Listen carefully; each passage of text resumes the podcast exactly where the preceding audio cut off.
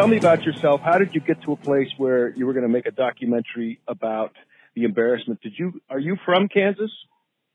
I am from Kansas. I grew up there. I spent my formative years there. I mean, I was born in the Northeast, and so I, you know, in Connecticut, not not too far from from New York. So I uh, I spent a lot of time there growing up. So I had seen the world outside of flyover country, right? But okay, right. Like grade school age, I grew up in Kansas, um, okay. in Wichita.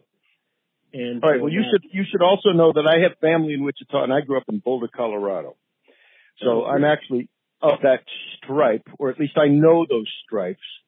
But um, I love the way in your movie that Kansas is kind of a state of mind.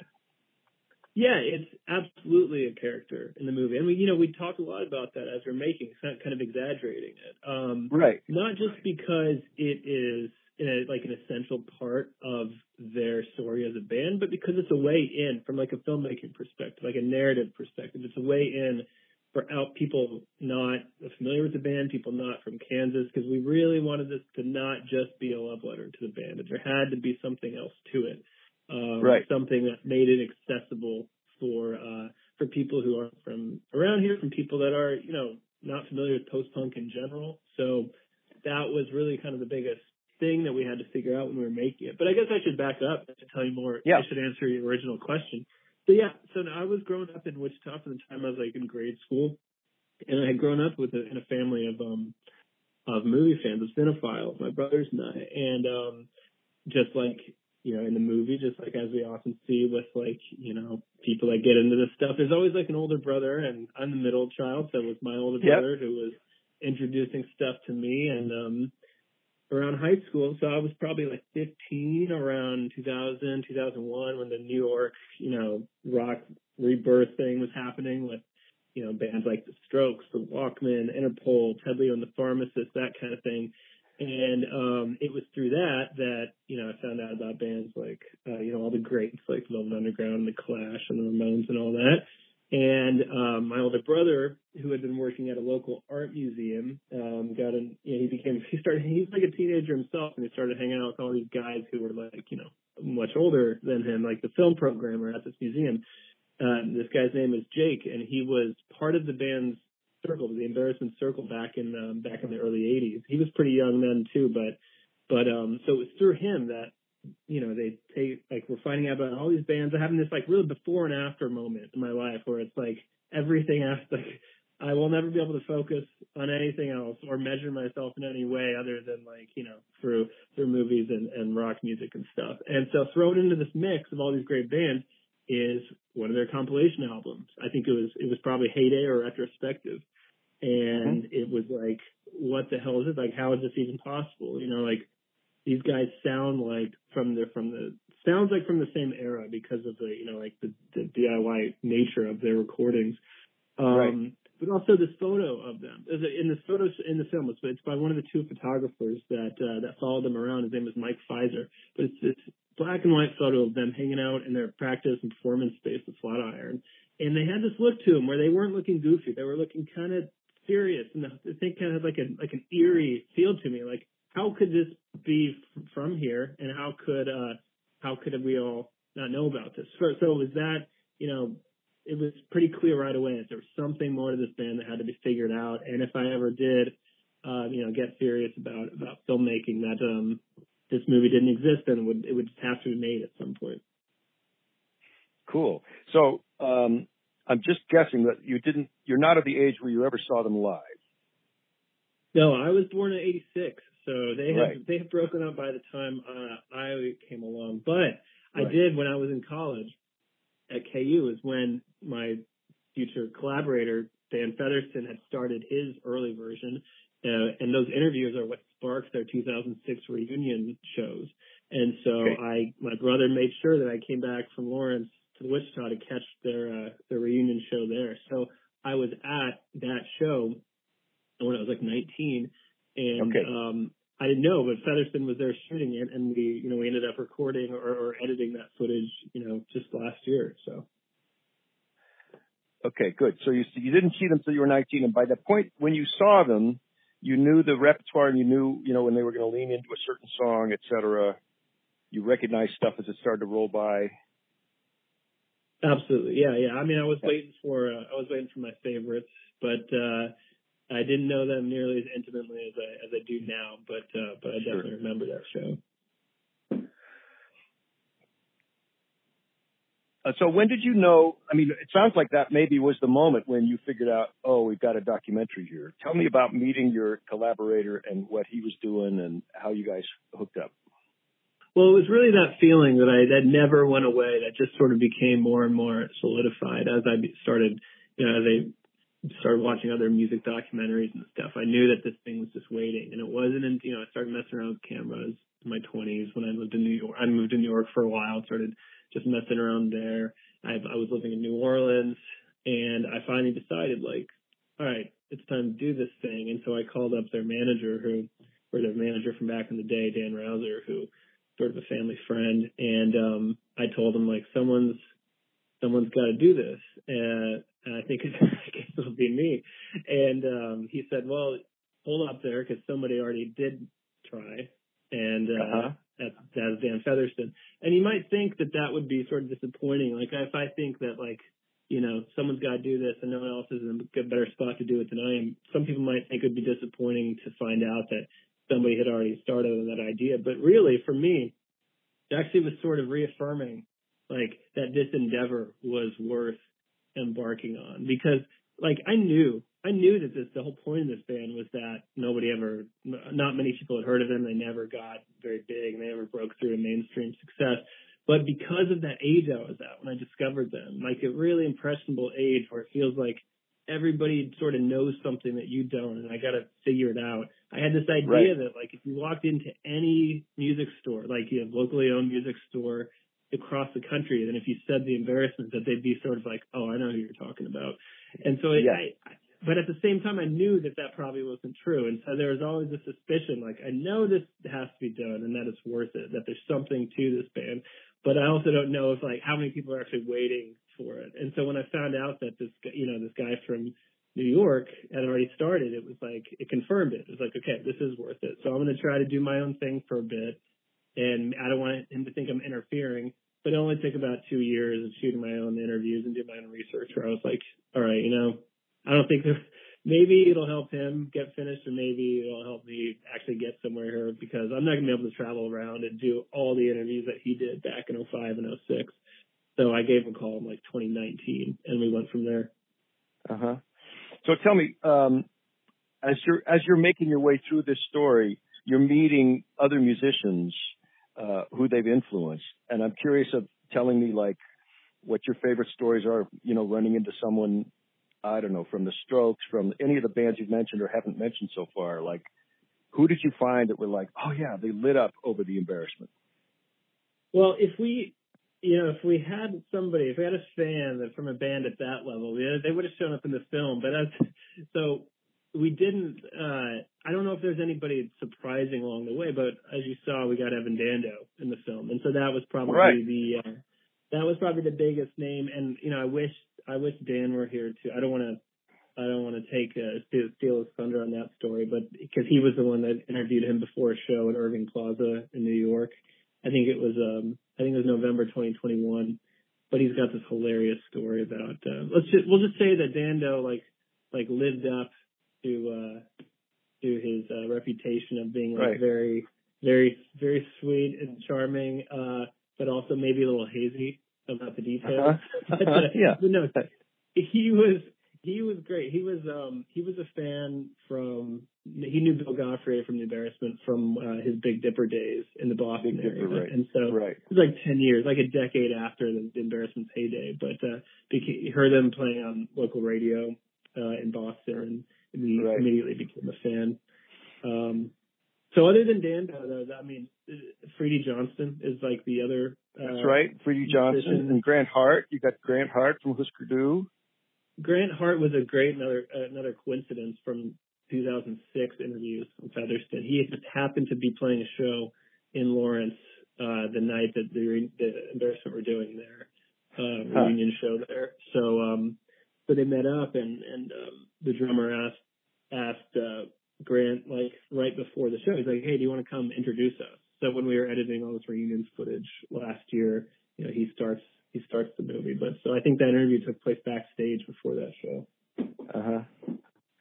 Um, well, you should know. So I covered. Uh, I'm friendly with a couple Big Dipper fans, and I knew Bill during that Boston era, and I covered Big Dipper for the Phoenix.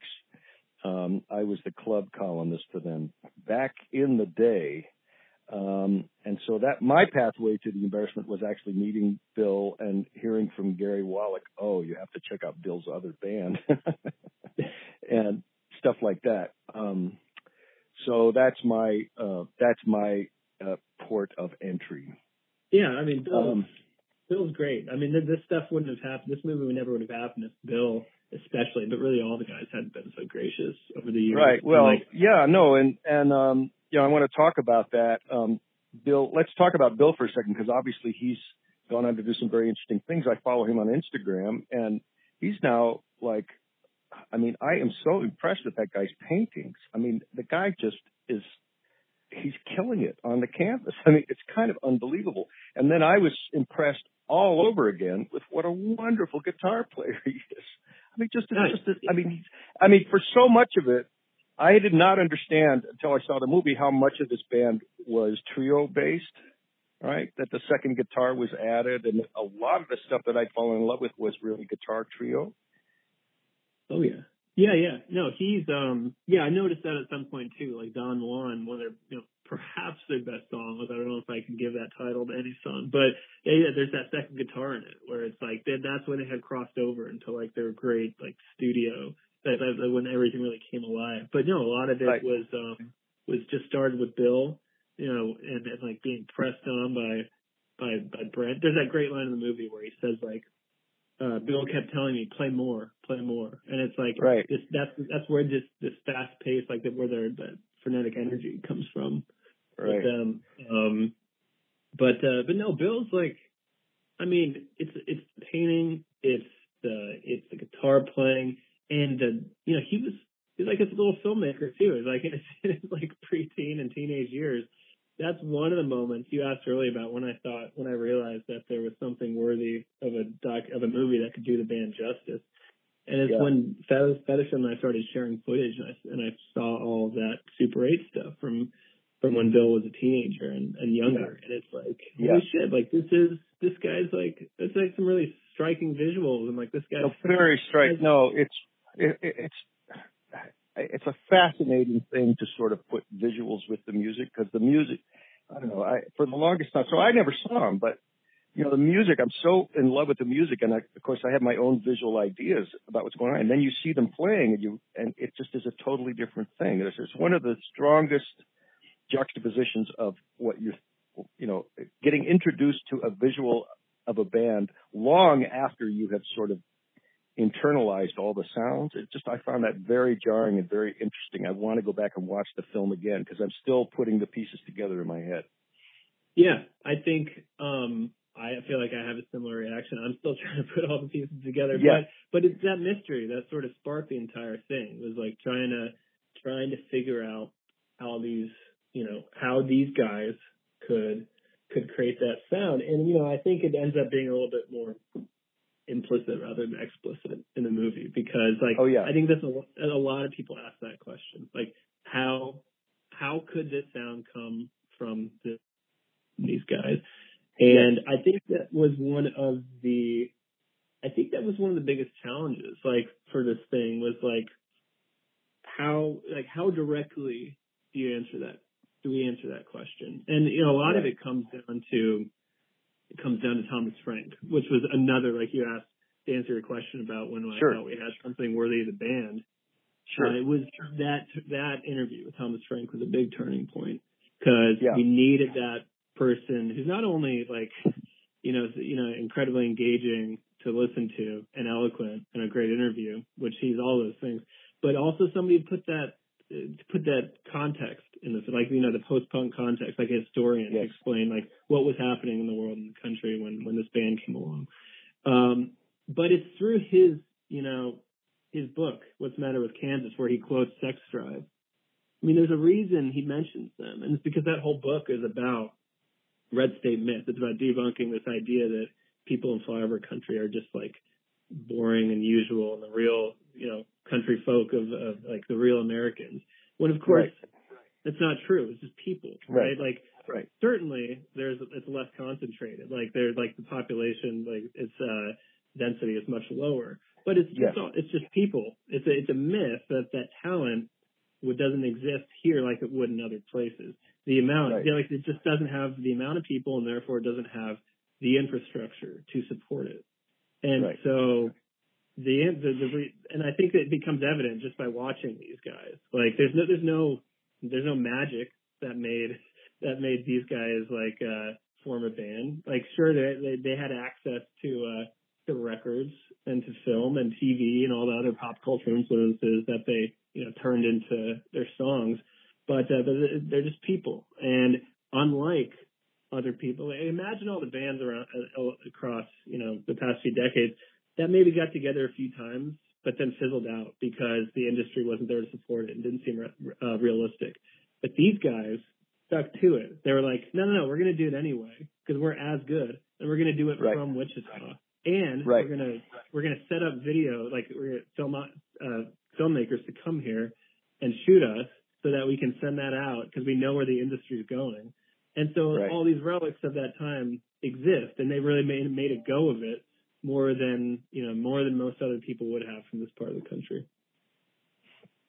Uh, definitely. There's a lot I want to unpack from that. So number one, what I'm thinking is, um, you know, what I think the movie accomplishes really well is the period, because it's hard for us to imagine right now we're steeped in the web, but you know, it was it was everything you're saying, but multiplied by a factor that's very hard to to persuade younger listeners how detached and remote all of that seemed, right? So these Yeah. distant regions were distant not just geographically but psychically and also just electronically. Like you had to pay money to call Kansas back in 1978. I mean, there were you know there were severe limitations placed on the infrastructure of bands coming out of places like that. And so a big piece of their heroic stature comes from their just being like, we're just going to do it. It doesn't, you know, we're like, we don't care whether people pay attention to us, right? Which was a big piece of the punk ethic, and that comes through, you know, loud and clear in the movie. I think it's really well done.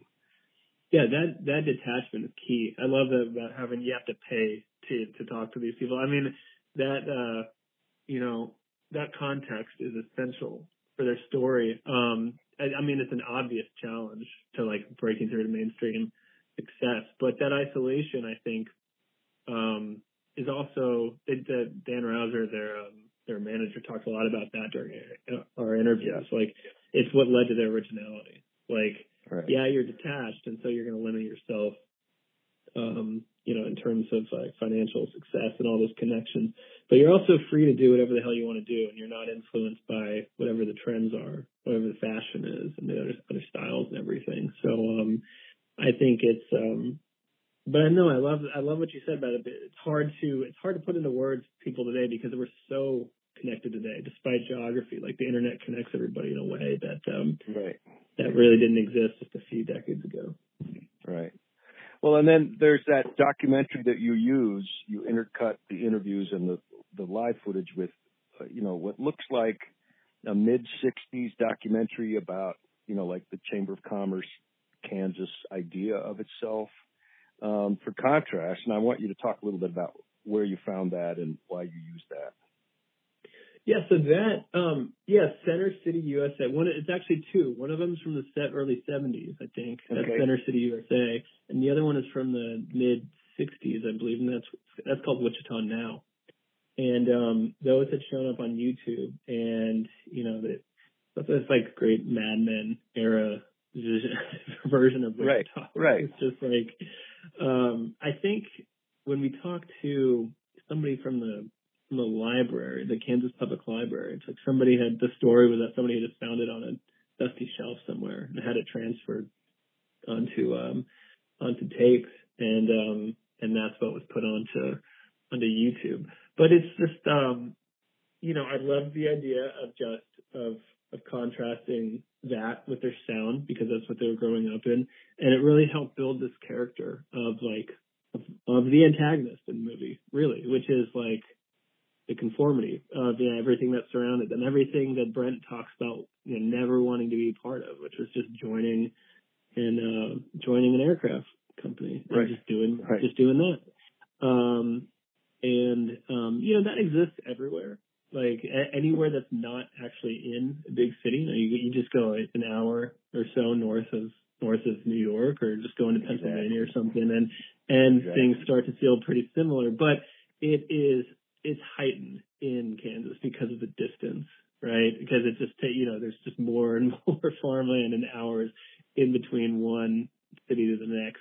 And really, it's it's heightened because of the, like the myth of Kansas with the Wizard of Oz Right. and everything.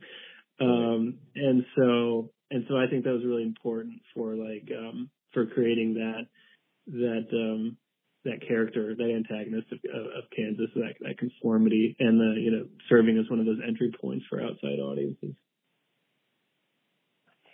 Um, so, were there, was there any footage that you that didn't make the film that breaks your heart that it's not in there?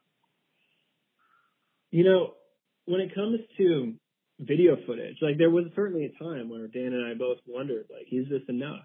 Like, it's really, Right. it's because it didn't seem like enough because, but it turns out that compared to a lot of bands from that era, it's plenty. Like we don't even Yeah. use, the, the, we, we cut it together in ways that hasn't, hasn't been seen before, but, uh, we use pretty much every source, uh, like every show that exists of them. Right. And so there's not like one show that uh, that we had to cut that uh, that keeps me up at night. But like there are things that I think exist that we could have gotten that I that I'll probably never stop thinking about. One of them is like um pretty much everybody involved was really supportive and really gracious and like helping out in any way possible. But the guy in Wichita who shot those like that couch interview and the music videos of um of I'm in Don Juan and Don't Choose the Wrong Song um, that it was more difficult getting in touch with him and figuring out if he had any like whatever was on his cutting room floor. That's Yeah. what I think we would have loved to have was like um outtakes from them being interviewed or outtakes from those Yeah. music videos. Um so that would have been amazing. I mean, the ending, I hate when people I I, I don't want to like spoil anything, but then again like people probably like I don't know if anything can be spoiled in this movie because Yeah, it's I in don't- the title. but like I'm thinking about the ending when um when they close or when, when they play that that great song by perhaps the uh the most successful artist of that time. Um there there was a moment where we weren't sure if we are going to be able to end the movie with that for like you know copyright reasons. And it ended up ended up working out. And so there was a moment where we had an alternate ending plan and i think that probably would have kept us up at night Yes. for the rest of our lives. But thank god it ended up being okay because it ended up being this the perfect message i think to uh to end the movie with Well, I, I just want to say I love that ending and I love how majestic and embracing and huge they sound. And then you get the visual and you pan to the audience and there's like 16 people. in the- to me, that's is it just- that's that's the key right that's that is I mean, it it's just, right it's just a phenomenal, phenomenal image because I think they're playing their hearts out and it's like, uh, you know, it's like a rooftop concert for this Kansas band, right? But th- first of all, I was taken aback to realize, oh, they're playing live. Like this is a live set. To me, it sounds like so beautifully orchestrated.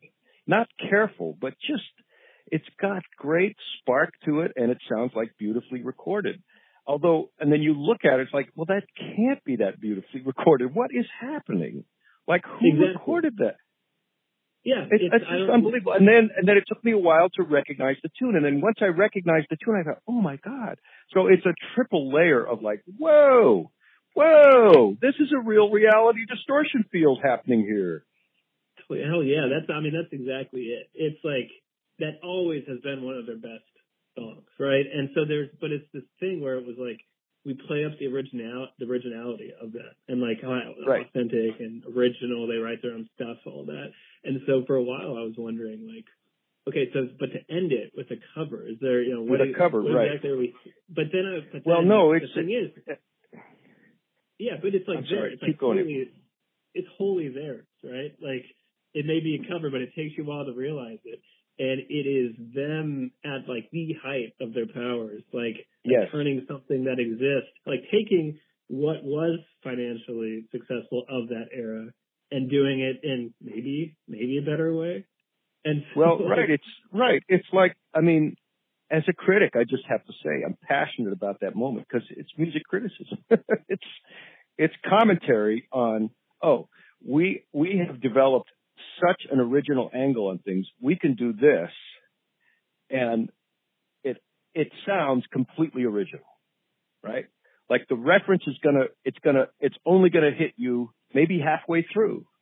I just think that's just this tremendous artistry going on there. Thank you. Yeah, I mean that's I love to hear that as a landing um, in that in that way. And like you said, that's exactly right. You, it, it, the camera pans out and there's nobody there. Like this, this, this, this amazing thing is happening, and you've got like a kid and a couple of other people dancing. Well, around. right, and you realize that it's a neighborhood, you know, and it's like these people are intimate and they they know this band. Like some of them are just there just for the social end, not even the music end. Like it just is just this. I, I the informality of it is really, really it's it's astonishing. It's a it's a real exclamation point. It's a real beautiful way to end. Yeah, there was this moment where so we're like in in the in the middle of editing, probably our most intense like editing stretch. I've got my parts, Dan's doing his parts, and I'm like sort of thinking, like I know that it's both of our like Dan said that that that, that song was what he would play like when he was younger and he had parties late at night. He'd like Yeah. at like two AM he'd break out like, Hey, let me show you something uh and I like always knew that it was probably one of their most like like one of their most driving song, like one of those fun songs to listen to. So I'm wondering, but we hadn't talked about it. And so one day I'm like, are we gonna play? Are we gonna use that? And it's like, I think, I think we gotta. I think I got, I think we got an idea for it. So, um, so yeah, I think it, um, it ended up being the, uh, the ideal ending, and it would have been, it would have been a real bummer to lose it. But it's, it, the reason it's, it stayed, the reason it's, it's okay, is because of the everything that you're describing, how how they really make it their own, and it becomes a, piece of criticism, just like you said. That's the key, is that it's actually saying something new. Totally. All right. So, um, for the gearheads out there, uh, talk to us about your uh, process. Uh, what kinds of formats you came across? What kinds of reformatting you had to do? Uh, what was your sweet spot in terms of like your cutting suite, uh, software, et cetera? Just just geek out for a couple minutes for us. Yeah, that's one of the that's one of the things that Dan and I always like. I wonder if someone's going to ask about that editing because that's you know that's where the movie is really made. But um, Sure. I mean that's one of the things that was really one of the most like surprising and like um, and like fortunate things for me was I was out there for a couple years just sort of doing my own thing in my DSLR and um, trying to come up with with well, I didn't know if I was going to do a short that maybe just focused on the the house wrecking party or something like that.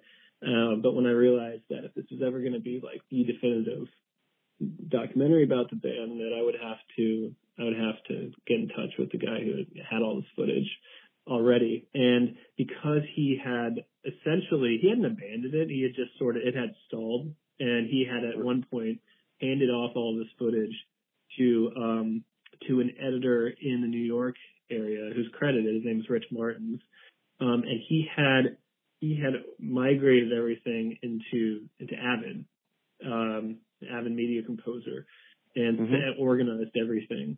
And so, and then he had come back with uh, with you know he messed around with the footage a little bit. And by the t- around the time I got in touch with Dan, summer 2019 is when he had gotten the footage back from from Rich, and so when it came time to share everything with me and really the two of us start working in earnest together and editing, it was all set up and ready to go in Avid. Uh, so everything had been had been transferred. Everything was pretty much. It, there, there's some hiccups in terms of like, um, you know, making sure that I could view the same sequence that he could view. But that's really sort of the wonder of technology of the digital technology right now. The idea that all this could be done without us ever meeting in the same room. I mean, I don't know if that's if that's clear in some of the articles that have already been written, but like Dan and I didn't meet face to face until an hour before the premiere last last huh. fall. um, yeah. No, that's the modern world, though, right? Yeah. I mean, that's that's like Frank Sinatra duetting with people without being yeah. in the same room.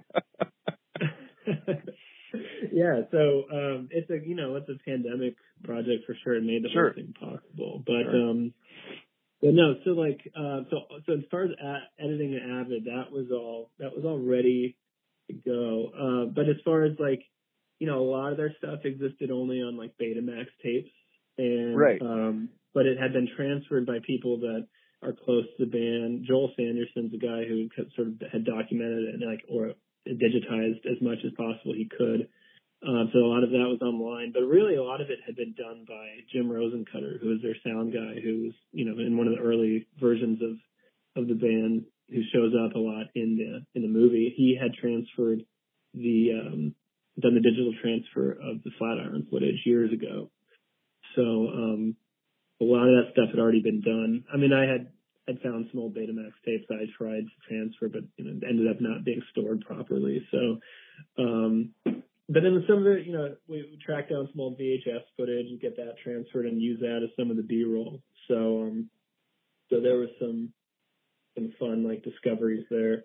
But um, and do you um do you are you a Final Cut Pro person or are you a Premiere person? What's your I've worked I've worked in a little bit in everything. I was I had been doing Premiere before we started on this, and um and Dan is definitely a Premiere guy. So a uh-huh. lot of its final touch ups were done in Premiere. But as far as like the real the real work, the, you know, the real editing stuff, where where this whole movie was crafted, that was all done in, in Avid Media Composer. In Avid, okay.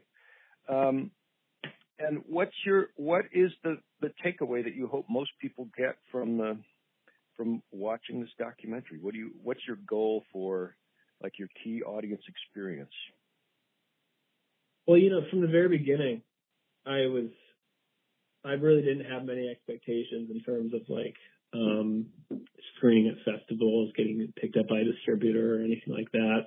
So all of that has just been like really a great surprise and but for me I was like you know, if this just if this is just a Wichita thing and it's something that gets shown or aired on the local, you know, PBS station or something, and some somebody who's like, you know, the same age I was when I found out about them watches this and has the same sort of um revelation or feeling of inspiration that that that I did when I was that age, like, you know, when or when of the first time I saw No Direction Home, you know, Scorsese's great the Bob Dylan documentary Mm-hmm. And um and they're real they realize that there's this whole there's this whole scene, there's this whole era of music that they just uh, that seems sort of impossible, but the, they never really knew about before. That was always sort of my goal. Was like we can just if I can just get this thing made and have it be discovered by by somebody down the line, you know, that to me that would be um that would be that would be great. But you know, for everything I said earlier about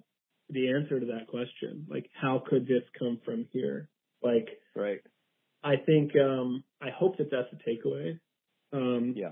You know, I don't think it's spelled out explicitly in the movie, but um, but it's something that I realized at some point. As as as oh, mystifying as everything continues to be in some ways, I think um, that idea of you know Thomas Frank and and sort of dispelling that myth of uh, of, uh, of that mid state red state myth of flyover country and the lack of talent or inspiration in this part of the country. I, I think that's got to be a takeaway. Totally, I agree with you. Well, I meant to say earlier about Thomas Frank. What I love about the movie is how it gives me new ideas about his work too. Like it, re, for me, it reframes the figure of Thomas Frank and the voice of Thomas Frank. Um, so I love that because that, you know, that book is really, uh, you know, just an eye opener. His work is always really eye opening. So I agree with oh, you. What a great interview that is. Yeah. Um, yeah. So give me your to, uh... give me your top three uh, favorite uh, rock documentaries. They don't have to be models, but like you know things that made you feel like No Direction Home. Yeah. Well, so for me, that was uh, I, I saw that when I was in like college, just a few years after I found out about the band, and so to me, that's always just sort of been like what I look to is the the um, pinnacle for music docs. And then when Rolling Thunder Revue came out uh, in 2019, that was really what pushed me over the edge to finally call Dan and be like, all right, let's make this happen for sure. Because that thing was like, I mean, I was such a fan of No Direction Home from uh, college age, and I remember thinking like, I can't wait until Scorsese makes something else like this, as like a sequel, mm-hmm. or whether it's about Dylan or somebody else. And you know, like he made one about the Rolling Stones, but it was like a, it was like a, um, uh, sort of like a concert film uh, when they right. were older. And then he had the George Harrison one at some point, but I had sort I had gone through my Beatles phase, and so I, I don't even know it didn't really hit the same way. So when Rolling Thunder came out, it was like it really felt like a sequel. It was like it hit me really hard. And it was like, holy shit, I forgot that I was waiting for this. But uh, it really kind of like kicked my ass and, and put this thing in gear. Um, and so I get, you know, I would kind of count those as the same. But the Velvet Underground, you know, Todd Haynes' documentary that came oh, out God. last year, we were really just about, you know, we were in the middle of editing still. So there were, we had a lot of conversations about that. And, um, and I think, cause even though, like, it's, it's wholly, like, when it comes to like fame and influence, say Velvet Underground's on a wholly different level than the embarrassment. But there's a, there's a trajectory of their story that sort of mirrors this, you know, the embarrassment oh, yeah. in terms of like, oh, yeah. all following, they kind of did their couple things and then fizzled out and a lot of people you know don't know about them. So right. to, to, to take in that while we were editing, I think was a was an important thing. Right. Um, but then we also ended up watching the George Harrison one, and we took a we took a lot from that. Um, another one that we watched, you know, that I watched while editing was there's this there's this one on Netflix about Nina Simone called What Happened Miss Simone, and um, and I think it really nails the kind of opening that I wanted to try to aim for with ours, which mm. is just like this, this sort of like, you just sort of give the subject, or like the artist, so you sort of put put it out there and let it, you know, just leave, let the tape roll, and let the audience get familiar and really like see what they were about at their height, and sort of work backwards from there to we're mm-hmm. kind of stunned at the very beginning. So, um, mm-hmm. so those, I mean, we watched we watched a bunch. The big one for Dan was um the Minutemen documentary We Jam Econo. Oh that yeah. His original inspiration when he first started. It's what made him want to do this. And that one's like a really down and dirty, like, you know, riding in the side of a car with those right. guys. Um, but it really ends up feeling like the sound of uh of the band and and that's why just, that's the uh, I just I just came across Mike Watt playing on in a trio with Jim Keltner. Have you heard this? Uh uh-uh. Oh, it's amazing, Apparently, their second record. It's a guitar player. I could go look it up, but if you search for Mike Watt and Jim Keltner, and Jim Keltner's 80, um, but it's a jazz guitarist, and they're it's just flaming. And it's like, who would have thought you would put these guys together? And it's wonderful. It's really wonderful. Sounds I'll great. It and it's not like what you'd expect Mike Watt to be playing. But apparently, the guitarist wrote out his charts for him. Like it's a it's a very planned out thing. It, it, anyway, interesting. Yes, great. I love hearing the references to all of those uh, documentaries. Now, let's finish. Just tell me the story of what's happened since you made it and you had your Washington, I'm sorry, your Wichita premiere, um, and update us on the story, and what the timetable is for 2023. Yeah, so we um, we premiered at Wichita last September, and that was um, I mean, it was incredible day. It was like the Friday night gala event. It was out this big old ornate theater in downtown Wichita, and it was a packed house, and so people were like, you know, cheering at parts that you know we didn't really expect, like when a local music store pops up or a guy for you know the guy that recorded their EP comes on screen, people are cheering. So that was just, uh, I we were honestly sort of surreal. We could never imagine such a such a good you know, premiere. But the band ended up playing afterwards, their first time in like 15 years. So it was like, whoa, this, yeah, it was just like it was an event. And um and uh, tell me that you rolled tape. Tell me you rolled tape when they played. Oh yeah, some there's there's videos online, and and honestly, okay, actually, Mike Pfizer, they're one of their great photographers. You know, he uh he recorded and and shot it from the balcony, and there's a lot of like iPhone video too. So oh good. Um, so it was a big, it was a big ask for those guys. Like they were totally into it. They were like ready. Show in 15 years rather than some sort of small club. They were like in the Orpheum in downtown Wichita and a lot of space between them and the audience. And uh, it took a little bit, but eventually, I think it was during Wellsville, somebody, you know, some fans finally got up and and sort of like broke the ice and went to the front of the stage and people were dancing up front from there. But um but they're ready to keep going. And then after that we did we, we did a smaller festival in Minneapolis called Sound Unseen last November, which is great because that's a music it's a films on music festival. So there's a there's a music and rock theme for pretty much everything they show there and and you know Minneapolis is such a great music city. So it was amazing being there uh, you know, I love the band, and I I just was so hoping we'd see something worthy of the band, and um, I think I was really, I think my initial impressions were kind of like, you know, it was kind of a shock to see a lot of the playing. It was kind of a shock, I have to say.